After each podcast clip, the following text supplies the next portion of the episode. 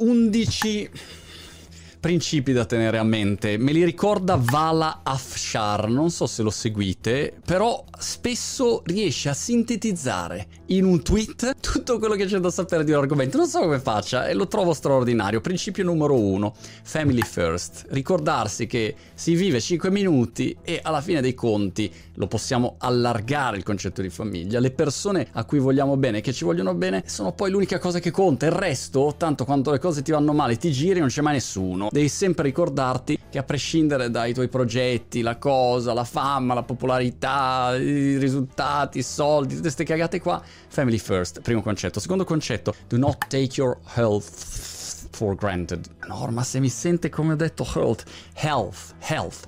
Do not take your health for granted.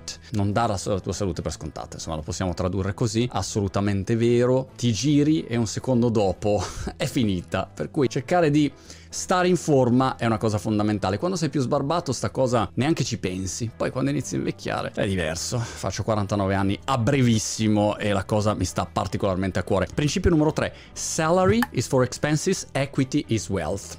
Che cosa vuol dire? Che il tuo stipendio ti serve per pagare la vita di tutti i giorni, il mutuo, la spesa al supermercato, la, la scuola dei figli o, o quello che, che fai tu nella tua giornata se vuoi invece pensare a quello che è un livello superiore, è difficile che ce l'hai con lo stipendio, perché a meno che tu sia Steve Ballmer, che ho anche intervistato, che ha fatto una roba tipo 100 miliardi, cioè lavorando come dipendente Microsoft ha fatto 100 miliardi, però non li ha fatti con lo stipendio, li ha fatti con l'equity, cioè con le quote della società. Se tu hai quote in una società che poi funziona bene, chiaramente questo funziona. Diciamo investimenti in generale, poi ognuno sceglie i suoi. Principio numero 4, do not respond to negativity. Questo sbaglio sempre quando dei commenti ignoranti, stupidi, eh, pieni di arroganza, negativi totale eh, lì a volte mi scappa e rispondo e ogni volta me ne pento. Invece la negatività lasciala perdere. Se no finisci per essere risucchiato in questo vortice di negatività che è, è pessimo, poi no, non stai bene e non funziona. Non è utile per niente la tua giornata,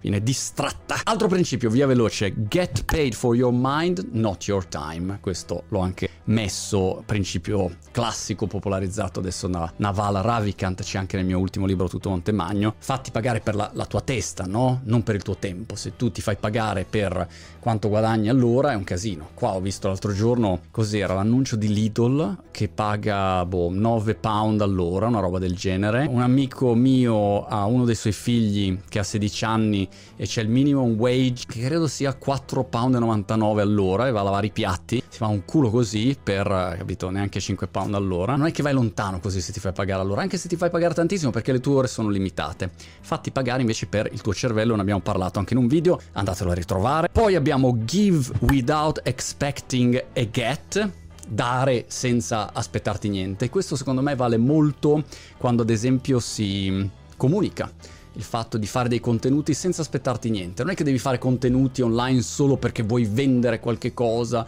vuoi avere un risultato. Prova a dare, dare che cosa posso fare per te. Quando arrivi sui social fatti questa domanda. Al posto di arrivare lì è come fanno tutti che arrivano e dicono cosa posso portarmi a casa, come posso usare questa piattaforma, cosa posso tirare fuori per me. No, no, cosa posso fare io per te. È un approccio che funziona molto meglio.